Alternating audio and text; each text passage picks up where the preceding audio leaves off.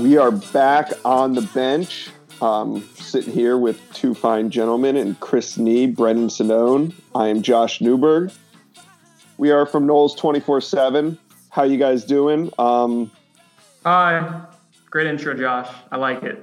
A lot of energy. trying to bring it. Very- trying to bring it. Chris, how's your we're energy Very today? vacant room. Hello, hello, hello. It's Monday. I don't have time for your shit. All right, then let's just get straight to it, Chris. Uh, 45-14 blowout win for Clemson. They had their second and third stringers in there for much of the fourth quarter. I got a question for you. Did you get your moral victory or not? Nope, no more victories leaving Death Valley. Yeah, uh, I didn't think so. There, that didn't seem like it. Uh, the bigger question, though, for Brendan, does this blowout linger? I think that's, you know, we all kind of expected a loss. We didn't know how it would look. This was probably worst case. Does it linger? That's the million dollar question, right? Like that's what everyone's asking the players after the game. That's what everyone's asking Willie Taggart. And that's one of the talking points for this week ahead because you're going up to Wake Forest. And good news is Wake Forest looks beatable. In fact, they, they lost, right? So so you know that that game has a bit of a different feel to it. And I think, like you said, Josh, expectation was to lose. Do, does it linger? I don't know. Uh, I'd I'd curious to see how Willie Taggart you know built up this game to his team. They clearly came out there with the game plan to to try to compete and to try to try to at least keep it close. It wasn't like they prepared just totally for for Wake Forest. Uh, so we'll, we'll see how you kind of come back from this. I do think this team is more mentally resilient than it was a year ago. I, I think that that bodes well for FSU, but I don't have a clear answer. Like we're going to see if this this lingers or not. Yeah, we'll put it all into context. I guess after the Wake Forest game, it's it's hard to say. It's kind of like this is this is entering the second season for FSU. Um, half half of it. This is a very important stretch run. Um, Chris, a question to you: Do you feel like at this point Florida State has improved upon where they started the season? You know, now that we're at mid midway point. Yeah, I mean they were dreadful in that second game of the season. They weren't very good in the first one. They played better ball beyond that point. Saturday, some of those glaring issues came back into play. Tackling wasn't very good. O line couldn't block anybody if their life depended on it. And I thought the quarterback play on today was the worst we've seen this season from FSU. So it's kind of a mixed bag answer. But yeah, from where they were at point A of the season and where they are now, they're they're a better team the the next big thing is you know lingering. Can they bounce back, play well? Don't let one game impact the next game. And do they correct some of the issues that are correctable, namely tackling and you know blocking it up to some degree to the level they are capable of doing? We know that the O line blocking is not going to be good at any point this year. That's kind of an accepted medium, but they need to be better.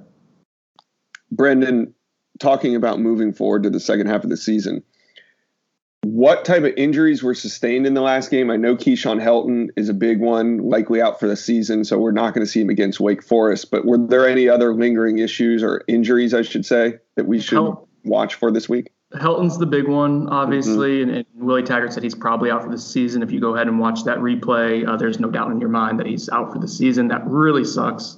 Keyshawn is the guy who did everything the right way, uh, kind of the heartbeat of, of the team in, a- in a certain sense. Uh, even when he's Yeah. like getting carted off the field, he's you know yelling at the team not to quit. Like he's someone who just does it the right way and was really lowly recruited. And uh, anyways, that that hurts. And also he's a good player. Uh, other injuries, we did see Jarvis Brownlee needing help off the field. He's someone who, you know, true freshman who contributes on special teams. Other than that, there weren't any injuries that emerged that we saw. Cyrus Fagan. Oh, Fagan with the walking Fagan boot. ended up That's in a walking one. boot during the game, and Kyle Myers was there, did No, not dress to out. play. Levonta and- Taylor was there, was dressed out, but not. Yeah, I was gonna ask yeah, you we, guys- We had, to, we had to get clarity on Levonta today. It seemed like he was available to go and just didn't. Uh, I would. I don't want to speculate. It doesn't seem like it was an injury. right. That's it. And you'll talk to Willie Taggart. We're taping this at 9:30 in the morning on Monday. You guys will talk to Taggart here in a little bit, so we'll have some clarity on the website later on in the day on some of those injuries and stuff. Last year at this time, Chris, we were talking a lot about the quit. You know, Florida State quit after the Clemson game. That was kind of the, the Willie, buzz. Willie was talking a lot about it too. Yeah. Right? And, and and this year, another blowout loss. How do you guys feel about the competitiveness and whether or not FSU quit during this game? Well, I think those are two different things. I don't think they quit. Just be plain and simple on that, they did not quit. They played. There was effort for four quarters. They weren't competitive though, and I think that was more they just didn't play well than they didn't try to play. Clemson came out, did whatever the hell they wanted to do on both sides of the ball in the first half. Could have named their own score if they kept going at that pace. And FSU just had nothing to counter. FSU could muster no pass rush of any type. Mm-hmm. Credit to J. Rob comes in the second half after being suspended, plays really, really hard. Recorded all four negative plays recorded by FSU's defense in the game in the second half. So it's good to see a guy enter the game when it's kind of already over and make that effort. So that to me is an example of effort versus quit. Um, offensively, FSU was just dreadful. They couldn't get the running game going. They had eight three and outs. They had 60 some odd yards of offense in the first half. They couldn't run the ball at any point in the game. Blackman looked terrible. Hornibrook didn't look much better outside of one completion of 63 yards. He averaged two yards per attempt after that one mm. completion, which I know is nitpicking because you're taking away one that gained 63, but he had 22 yards on 11 of other attempts. And, it was a bad pa- and that was a bad pass, the one that he threw. Yeah. It was not a so, good pass to Terry. I, I they weren't competitive, but I don't think it was for lack of trying. They just simply weren't. They didn't play well. Clemson did play well. They got they got and they got their teeth kicked. They got outclassed. Yeah. Yeah. Yeah. I didn't, and I did feel last year that there was some quit in the team. Definitely. Oh, there was a hell of a lot of quit in the team last year against Clemson. I mean, they rolled over and played dead in the second half. And if Clemson wanted to go vertical, you'd be lucky if a guy even was willing to run with the guy down the field. That wasn't the case on this Saturday. Didn't Dallas yeah. kid score a touchdown last year? I don't know. I'm, I'm blacked out from all that. Thank God. Unfortunately, it just kind of it set the reality set in about the talent gap because I, I, agree with you, Chris. I think those the the Florida State team was fighting, but at the end of the day, they were just along for the ride. Like you said, Clemson's offense, if they wanted to keep the starters in, they could have scored as many points as w- would be allowed within that time frame. They weren't going to stop scoring. Um, but I don't think FSU quit. I think they did try to compete. Um, outclassed, outmatched. I mean, the talent gap, Brendan, we've been talking about this for a while. These kind of are measuring stick games where you, you know, like it or not, you're going to get the reality of where you stand against the best team in the ACC. And how do you even begin to fix this, Brendan? I, it, it, the gap is wide, right? That's the big takeaway. And I tried to enter the game, Josh, to like not focus on you weren't weighing yourself against Clemson as much as you were from last year, I guess, and, and the fact that I don't think you were any more competitive, like Chris said, mm-hmm. to me was was was a frustrating aspect. Not that any of us went in there with the belief that FSU was going to beat Clemson, but you thought it'd be competitive for like a half or something like that, and it, and it wasn't. It was wasn't competitive for for more than like a couple minutes. So, uh, and what that really shows, I guess, if you do want to weigh FSU versus Clemson, is uh, the team came out, tried hard, and still got doors blown off. I, I, think that shows you just how far away Florida Florida State is from Clemson right now. Um, yes, Josh, you do need to take a break after I'm done rambling. Um, well, I'll hop in real quick too when you're done. Okay, uh, we'll get Chris because yeah, he'll, he's our recruiting guy. But uh, Man, it's just the deficiencies on the offensive line, uh, the deficiencies mm-hmm. with the defensive line, or specifically yeah. with uh, pass rushers, uh, are glaring right now. And, and, Clemson's just superior to you in the trenches in every way right now. And then the quarterback differential is, is huge too. And, and I think the part that's concerning to me, guys, is you know it's one thing for that to be you know to have this gap a couple years in a row, but like, where's the relief coming from? Everyone's talking about Jeff Sims. I don't want to get too far ahead of ourselves. It's something we may talk about later, but but that talent gap is is is massive right now, and I don't think Florida State's done a very good job to date of addressing those needs and giving you clear, concise, like here's your here's your path to where it's going to be. It's not a two year plan right now. It seems like it's more like four or five years, and it's tough to envision that really coming to fruition right now that you're going to catch Clemson anytime soon. And with that game being over by halftime and it clear that FSU did not enter the game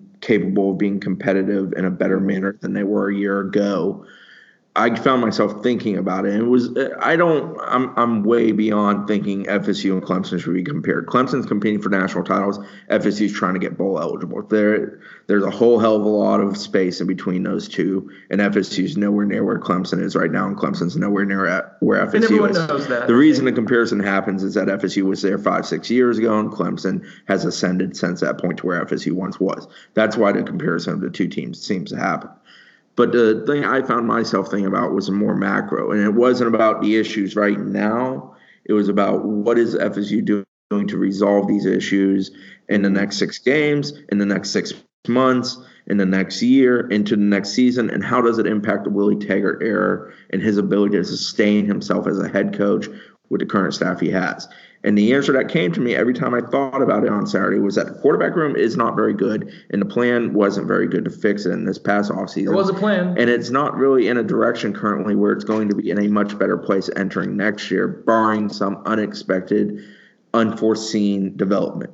The O line is crap. It's horrible. And there's very little bright short term positives. I would say Dontae Lucas is a short term positive, sure. but there's not many others to point to and uh, I'm sorry, long term positives. And then on a short term, you bring a guy like Ryan Robertson. He's good. He's been serviceable. He's been better than what you had, but he's not very good. And, And it doesn't really help your line. And you needed more.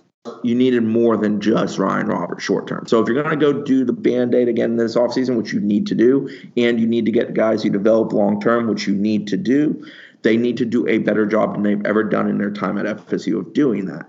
In the edge rushing situation, they've created their own monster here. Brian Burns was eventually going to leave FSU. They really need to go get another guy. They recruited a guy out in California who's now playing for Oregon, but there was no plan B. And when you don't have a plan B, it turns into what it now is. J. Rob was the only guy who could muster a pass rush off the edge for FSU. Adonis Thomas is a professional run into the guy across from me guy. He doesn't do anything. Josh Brown, effort is there. He's decent. He's good. Amari Gainer, I like Amari. I think Amari will be good, but he's not the answer to the pass rush situation long term. They have to fix that, whether it's a JUCO, whether it's a transfer, whether it's a high school. Truthfully, it should be multiple of those that we just mentioned. The issue for FSU is what they need to do to become a better football program, one that's not always hanging on by a string of bowl eligibility like they have been now for three consecutive seasons is go become a better football team, develop more talent, recruit more talent, over recruit positions where you're not good, have a damn plan and execute it. That's where I was leaving that stadium. I don't think FSU is doing a good job of doing that, and they need to do that in the short and the long term. I thought my answer was good, but Chris just blew me out of the water. You drop your mic? Drop the mic. I'm not dropping Mike, but it's, it's true. FSU needs to get better short term and long term. Yes, absolutely. You can't keep band aiding because essentially some band aids work and some get ripped off and you're still bloody underneath. The, the issue with And the band-aid keep theory is they that. didn't do that this past Right. year They need to do a better job of that, but you can't just keep doing the that. It doesn't just, work The long wound's term. just gaping right now. Yeah. Like there's not a there's This not, this staff is setting themselves up to fail. At this point, some of this is on them where they are setting themselves up to fail long term, where they cannot sustain having a job here because they're not developing a program to where it needs to eventually be. Culture is getting better. Kids are doing things off the field they need to do. There's plenty to praise. I'm not saying they've done nothing good. What I'm saying is what you need to do to win games and to have sustainability and to be good year over year and moving forward, they're falling short at. And they need to get better. And I think Saturday took that and put it on a big screen of another team just punching your teeth in over and over and over and over. Again, with you trying hard too. Yeah. Yeah. We all want this staff, I think, to do well. We generally like working with this group of coaches. But it, it's now or never. They're reaching the point of now or never where they need to get better. There's positions where the skill needs to be updated. They need to have something that they can lean on in 2020, and they need something they can you lean on in 2022, strong now, right? 2023. Like you, you've left yourself where you have to finish fairly strong this season to be able to get the guys that And- you want to do and, and sell improvement. Like these next few weeks are going to be big. when kids jump in the portal here because either they they are graduating or they're going to have red shirt status and they can transfer you need to be ready to go you have a guy currently on your staff who is not coaching on the field he needs to be ready to go david kelly needs to be ready to go and attack dog anybody who can help you in those positions such as quarterback o line and d end that can help you be better next year and can help you to be better down the road couldn't have said it better. I think Chris hits on some major points, and and the thing that we're talking about, those are those three positions that you just mentioned are the ones that championships are built around. And I've stressed over and over about the importance of signing a quarterback and what it does to this program and what it will do to the program once they can find one. And you know they've come up short at that and at that position for two years straight. Oh, you got a guy in Jeff Sims who we're going to talk about after the break. Actually, there's a few things I want to talk about, especially this uh, potential. Well, we we we previewed a potential controversy. I want to talk to you guys about it after the break. Tease them, tease them, Josh. This episode is brought to you by Progressive Insurance. Whether you love true crime or comedy, celebrity interviews or news, you call the shots on what's in your podcast queue. And guess what? Now you can call them on your auto insurance too with the Name Your Price tool from Progressive. It works just the way it sounds. You tell Progressive how much you want to pay for car insurance, and they'll show you coverage options that fit your budget. Get your quote today at progressive.com to join the over 28 million drivers who trust Progressive. Progressive Casualty Insurance Company and Affiliates. Price and coverage match limited by state law. eBay Motors is here for the ride. Remember when you first saw the potential? And then through some elbow grease, fresh installs, and a whole lot of love, you transformed 100,000 miles and a body full of rust into a drive that's all your own. Look to your left, look to your right. It's official. No one's got a ride like this. There's nothing else that sounds like, feels like, or looks like the set of wheels in your garage. With over 122 million parts, you can make sure your number one ride or die stays running smoothly. So there's no limit to how far you can take it. Brake kits, turbochargers, engines, exhaust kits, roof racks, LED headlights, bumpers, whatever your baby needs, eBay Motors has it. And with eBay Guaranteed Fit, it's guaranteed to fit your ride the first time, every time, or your money back. Plus, at these prices, well, you're burning rubber, not cash. Keep your ride or die alive at ebaymotors.com. Eligible items only. Exclusions apply. And we're back. Last week, Chris, we spent a lot of time, Chris and Brennan. Um, we, yeah, yeah. we spent whatever you said, Chris had good. We spent a lot of time talking about the QB, the QB situation. Uh, Brennan, I'll throw it to you first. Oh, thank you. Ta- Willie Taggart implemented a two quarterback system for really the first time this season, really the first time in his tenure at Florida State. What, yeah, if any, benefits did you see on the field Saturday from utilizing? Was, uh, for, I mean, they did a little bit of the two quarterback stuff against uh, against Louisville, and then James was hurt. I would have been interested to see how that second half played out. Uh, what it was against Louisville, correct?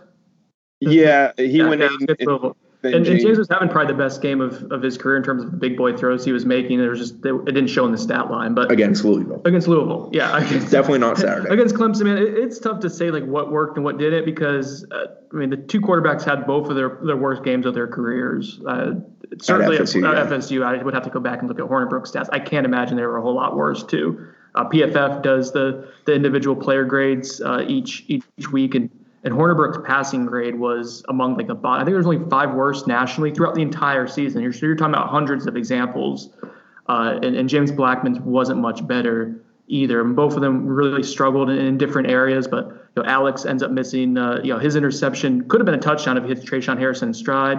Uh, and you can tell both of those guys and, and James Blackman just looked frazzled and, and sometimes overly emotional and, and, frustrated. And both of those were problematic uh, to. You know, okay, here's what I'm going to say. Neither played well, and neither played well because it seemed like they were just skittish behind a bad offensive line. It's impossible to judge what either of them are and whether this two quarterback system is moving forward based on, on that game alone because neither one really had a chance. I don't know if you could have put anyone else behind there if they would have had more of a chance. Clemson was consistently getting pressure without having to blitz.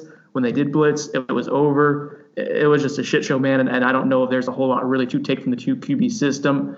I'm not a huge fan of it, but I also don't want to judge it completely off of that game. I don't know if that's entirely fair. I'd walk away from the two QB system completely. I would base it on practice and the game plan, who did the best that week leading up to the game and who fits what you're trying to execute on Saturday. So you're splitting that, up still on, on in the game yeah, plan yes, the week? Yeah, it's because still, I don't think there's a vast, and I've said this before, way before Clemson, I don't think there's a vast difference between the no. ultimate result that could be given based no, there, on there's quarterback a, there's position. a floor ceiling difference, but even that's probably minimal. Right. But if you're if you're going with a certain game plan against a certain opponent, a guy has done a better job during the week in prep of showing that he fits that game plan, start him. And if he struggles in the game, pull him. Short leash, both of them. Don't care. You can still rely on two quarterbacks, but don't feel like you have to force feed one reps when the other one. Give give the ability to rhythm for rhythm to be established, mm-hmm. and give the ability for the O line and quarterback to adjust within the game when it's happening in a real flow. And I just think you go with that and you have a short leash. And if you want to start one guy, you go with him. And if it doesn't work, you go to the other guy. And if it's not working, then, you know, who the hell knows? Maybe you go back to the other guy. But okay, like, okay, I, okay, I, don't well, like the idea of force change, like that you have to fit both into a game plan, that you're being forced I, to doing that. I know what you guys think, and I know I know the strategies that you guys would implement. But next week on the road at Wake Forest, what do you think we see? How do, how does FSU, Kendall Briles, Willie Taggart manage the quarterback position? I, I think they're going to go to the way Chris is saying and, and go with a true guy and not have these plan changes quite as. Uh, it's not going to be like a so we're scrapping from one third Alex. I think I think you have. That's what my assumption is going to be. Uh, I don't think anyone. I said this on last week's pod. I don't think anyone in the quarterback room, either the two guys starting, were thrilled with it. I don't think anyone in the quarterback room coaching it was thrilled with that idea. I think that was an idea that came from the top. It would seem like it was something that was settling. There was all the weird, weird rumors on Friday night what they were going to end up going with Alex more. It, it just it it wasn't a it, it wasn't a clear uh, plan of what was to be executed. Uh, the, the, game plans for both the quarterbacks seemed very different from one another, uh, and that seemed to, to, fluster the team. So yeah, my assumption is Josh going forward that, that you'll see one guy as the predominant player, uh, and maybe you have a little wrinkle or something like that for Alex or or James or however you decide to, to move it. Uh, in the future, but more or less, I think you're going to see someone taking 85, 90% of the snaps at quarterback, uh, ideally. Okay. Well, uh, only other thing I'll add to the quarterback thing is Blackman's got to get his emotions under control. I don't. I like that guy plays with a fire, and I like that he takes things personal. But he looked devastated at one point on the Clemson sideline, as though he wasn't going to be able to return to the game because he was so emotionally distraught. And that you, you can't have that. There's got to be some even killed nature to it. You can't. At the same time, you can't be a better leader from the bench than you are on the field. That just that has to James has to get better at that, and he's praised for being uh, someone who is a leader by by example last year all the time. And coaches praise him, players yeah. praise him. People ask where that praise comes from. Yes, we repeat it, but it's coaches and players that say that. Right. That the team likes him, they play for him, all those things. But the truth is that he has to do a better job of it. Alex is a more mature individual in the way he approaches the game, the way he handles the game, and it shows. He seems more stoic, and right. and James doesn't have that, and that's the good and the bad with James. But you, you have to learn to channel it. that's one has almost forty starts in his career, and the other one has you know about twenty. So that that is the difference between the two. Yep. But James needs to be better about that. It's something Agreed. that's been an issue in past games, and on Saturday it was out of control. Agreed. Chris, do you think there's any lingering effects on the relationship between Kendall Briles and Willie Taggart over this? No, I think Kendall Briles is sort of, and I don't mean this in a rude way, but a mercenary. He's a very talented offensive coach who was hired to make an offense look very good again. And I, I think that's what Kendall's here to do, and that's how Kendall operates. I don't think Kendall's one of these guys that needs the uh, like the head nod of the head coach to make him feel good on the inside. He's out there to try to make the offense score as many points possible and he's worried about his guys 11 22 30 or so guys he's really going to deal with on that offense. That's what he's focused on. I don't i don't i don't think that the kendall willie relationship is something that's really of much significance truthfully. And i'm not saying it's good or it's bad. I'm just saying i don't think it really matters in the whole grand scheme of things. Okay. Fair enough. Just wanted to tie a bow on that since we discussed it earlier. Let's move on to wake forest Brendan, FSU opens a slight underdog. What was it? One and a half points? Is is that the line that opened yesterday? No, I don't know. I unplugged yesterday as soon as I got home from. It opened. It opened at one and a half. It had moved up to two and a half at last check. I'm not sure what it's at this morning. I haven't looked. They're beatable though. Uh, uh, talk about right. this Wake Forest game they just lost to Louisville and FSU beat Louisville. So yeah, that's a that's what man. There's not a game remaining on the schedule, maybe other than Florida, that isn't winnable. And even then, I'm not totally sure. It just depends if FSU's you know if they're winning all their games and they're getting momentum and figuring stuff out. That game at the end of the season is beatable. This Wake Forest team is is really really really beatable. Uh, people were really gassing them up a few weeks ago, and I never really understood it. Yeah, you have to come out and you have to play a clean game. You can't let it linger. But like, there's nothing that Wake Forest is going to do that that you can't stop over the whole period of the game. You should be able to to go up there and, and, and win. And if not, then that's a big concern. Yeah, I mean they gave up 62 points on Saturday to Louisville in a game where nobody wanted to tackle. Sage Surratt, receiver, is a really talented dude for them. He's a guy that you can't let kind of get going he can put points on the board by himself. Jamie Newman, I believe, hurt his shoulder in that game. I don't think we quite yet know the prognosis of that, how that's going to impact him long term. The backup New- quarterback came up and led them. Yeah, he played well when he came in. Newman, though, has been very good for them on the season. He struggled a little bit early in the game. I believe he threw an early interception that caused some of the deficit early on in that game. Uh, Wake was down quite a bit early in that game and then kind of battled back. And then it was just uh, whoever wanted to score last type of deal in the end. Um, Kendall Hinton, who's actually a former quarterback for him, now plays receiver for him. Another talented guy. He's one of those guys you got to keep an eye on from a trick play standpoint. The backup quarterback that's a known reference is Sam Hartman. He went nine for 15 for 172 and two touchdowns in relief of Newman. Played well down the stretch. Um, Louisville got him on special teams early in that game. I don't know that FSU does that. FSU hasn't really used special teams to an advantage this year. So we'll see. I think Wake obviously will play much better than they did last week. I think the same can be said for FSU. God, to, so. to me, it's kind of a coin toss game. If FSU's defense doesn't play well and doesn't tackle well, they're going to lose. But if the defense comes and plays at a decent level and keeps Sage Surratt in check, they have a definite shot of winning. Vegas so, is telling you it's pretty much a, yeah. a coin flip. Yep. Which is what I expected before the line came out too. Okay. I think um, I, I want to get your take on this. Six games remain. If I put the win total at three and a half, you guys taking the under or the over right now? It's a good. That's a I'd, good. That's a good line that you're setting. I would probably take the under. I think they can win four. I don't trust mm-hmm. them to win four. I'll take, Brendan? I'll take the over. Because I'm just an internal optimist. I'll take over. I don't think anyone on their schedule is all that good. I don't know how good Florida State is. Just give me your honest opinion. Uh, no, I think they probably. I probably. I think they have a better chance to win four games than they do two. Okay. I don't think they'll win. I think oh, wait, they win I can, go, I can go three. Yeah. Oh, oh shit. Yeah, Come on, three. Pay attention. Three. You know, pay attention. Under. yeah, I, I definitely it's feel early. like they win at least three. I think they're capable of winning up to 5 mm-hmm. I four is a safe number. I'm just not trustworthy. Yeah. All right. Before we get out of here, I want to talk about a couple things that popped up on the message board, kind of reoccurring themes throughout the weekend after the game into Monday. There was a lot of message board posts asking us um, how long until the O line improves. I think we kind of answered that. We Chris talked about it at length at the things that must be done. Um, and the other question that we were getting a lot of was can Jeff Sims come in and play next year? Can he is he a scheme fit ability wise? I mean, all this kind of stuff. Can Jeff Sims come in and play this year? Next year? I don't think so. I don't think he's I, I said it on a message board. I don't think he's of the same caliber of the guys who we've seen do that this year in college football that came in were day one starters. I think Jeff's a very talented guy, but I don't think he's been developed a whole lot on Friday nights. He has a good quarterback trainer in Denny Thompson. Denny does a good job. And Jeff's a smart kid. He's a kid that puts in the work. So I'm never going to count him out. But if I was putting money on it, you don't want him to be your starter in year one.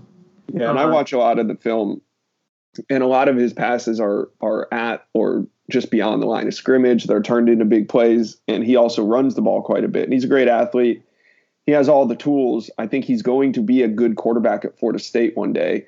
I just don't see him or anticipate him coming in and making any type of impact his freshman year. Maybe not even his second year on campus. Um, and then the que- and then the question becomes, well, who's going to be his OC by the time he's ready to see the field? Um, those are all questions that you know we can't really answer right now. But I don't feel like Jeff Sims is the type of quarterback to come in and play right away. I think that's the importance of signing two, two every year, to be honest with you. But um, here we are. So every year. Sorry, sorry. I mean snarky. Keep keep keep going. No, but I and I understand why these questions are popping up right now. I think you're starting to see the the talent level in that QB room. Even though there's four quarterbacks, and we talked a lot about that this offseason, whether or not these guys are just bodies or arms or whatever you want to call them, um, it doesn't look like there's going to be a huge impact made by anybody that's currently in the room. So I think FSU is going to, like Chris said, they're going to have to go out and find another short term answer for next year at some of these key positions. And quarterback is probably going to be one of them again that they got to go look for a either a transfer at a high, a high level transfer or a grad transfer that can come in and kind of stem the tide until Sims is ready. And with that in mind, Josh, and I, I, agree with you that that was their strategy last year, right? I mean, they wanted Justin yeah. Fields, they wanted Jalen Hurts, they, they, they invested Hurts. a lot of time to try to get both of those guys. But going back to what we talked about probably about 10, 15 minutes ago, you have to fix the offensive line and have like concrete plan to show that it's getting better. Because what graduate transfer quarterback that has good options is going to want to pick you if you're not going to be able to protect him right? Like what I, that's the one thing that i keep coming back to is you have to keep fixing something that hasn't shown that it's totally fixed yet or even really all that close to being fixed. Uh, there's i like dontae lucas. I think everyone likes dontae lucas. We all see what he's going to be if he keeps developing I'm intrigued what, what some of the younger guys like Ira Henry and, and Darius Washington, Maurice Smith are going to be able to do, but we haven't gotten to see them yet.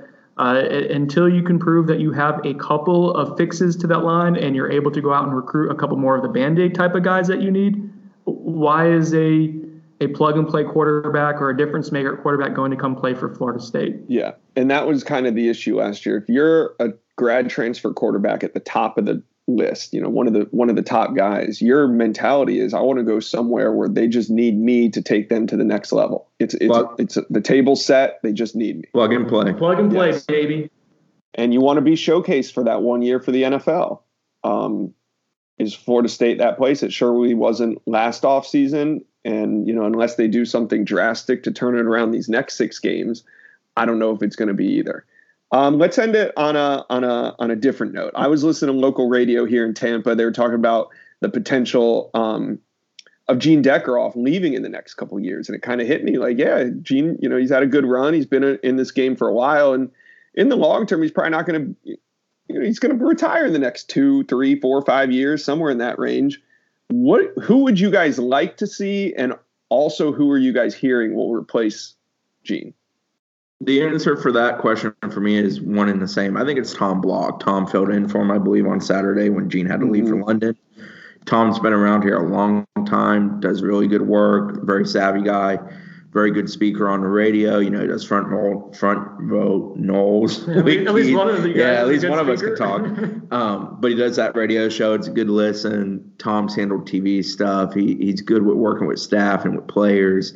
I think he's just kind of a natural fit, and he's kind of waited his turn, in my opinion. Does he bring that energy that Gene had? I mean, I listen. I have, no, I have no. He's different. He's different than Gene. Gene's got kind of that bubbly, oh, kind of thing going on, and Tom's not going to have that. But you can have a really good radio announcer who's not like Gene. Here's my idea: you have you bring in Tom Block, you bring in a consummate professional, right? You have him going with Corey. Still, you have those two guys up there add Trey Roland to the mix just oh, to God. drop some F bombs in there and really freak out the older people that are listening to the radio. Brought to you by Doritos. Brought to you by Doritos. He bailed on Doritos, but um, I think all, it, I think they I think they bailed on him. Yeah, there you go. All right, I was just wondering. Uh, it, it's a good conversation. I wonder if they'll bring in anybody from the outside, but like Chris said, he's he's Tom is one, you know, he's been on the sidelines for years. He, he does a lot of those shows on Sun Sports. And I did hear him on the radio. I didn't think he was, um, I didn't think he did a bad job. It's just a different type of energy for sure. It certainly is different, but like that's the issue when you're replacing a legend, right? Yeah. Especially when it's unique as, as Gene Deckerhoff you also find a rhythm when you do it week in, week sure. out, and Tom's not doing that right now. So I think that's also a difference. For sure. Give always give someone time like to find their voice because it, it takes a while. Like this podcast is not great, but it's markedly better than it was when we first started it. I think it's phenomenal. and we'll end it on that note. For Chris Nee, for Brendan Sonnone, in this phenomenal podcast, we are Noles 24 7 on the bench. Phenomenal.